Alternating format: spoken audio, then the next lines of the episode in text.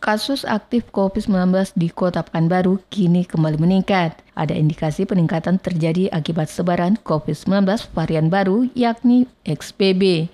Namun hal ini masih belum dapat dipastikan oleh Dinas Kesehatan Kota Pekanbaru. Kepala Dinas Kesehatan Kota Pekanbaru, Dr. Zainir Rizaldi menjelaskan bahwa sampel yang didapat diperiksa langsung oleh Dinas Kesehatan Provinsi Riau. Sejauh ini dari pemeriksaan yang dilakukan belum ada konfirmasi terkait varian baru COVID-19 atau varian XBB ini. Menurut Zain lagi, COVID-19 varian XBB tidak memiliki gejala berat. Gejalanya jauh lebih ringan dibandingkan orang yang terpapar COVID-19, namun daya tularnya sangat cepat. Karena itu Zain menghimbau kepada masyarakat untuk tetap menjalankan protokol kesehatan. Apalagi status pandemi COVID-19 masih belum berakhir dan masyarakat tetap harus waspada terhadap penularan COVID-19 belum dapat hasilnya. Yang tahu itu provinsi karena seluruh kabupaten kota sampelnya itu dikirim melalui provinsi. Oh gitu. Jadi provinsi yang sudah tahu gitu. Bisa jadi kemungkinan bisa, ya? ah,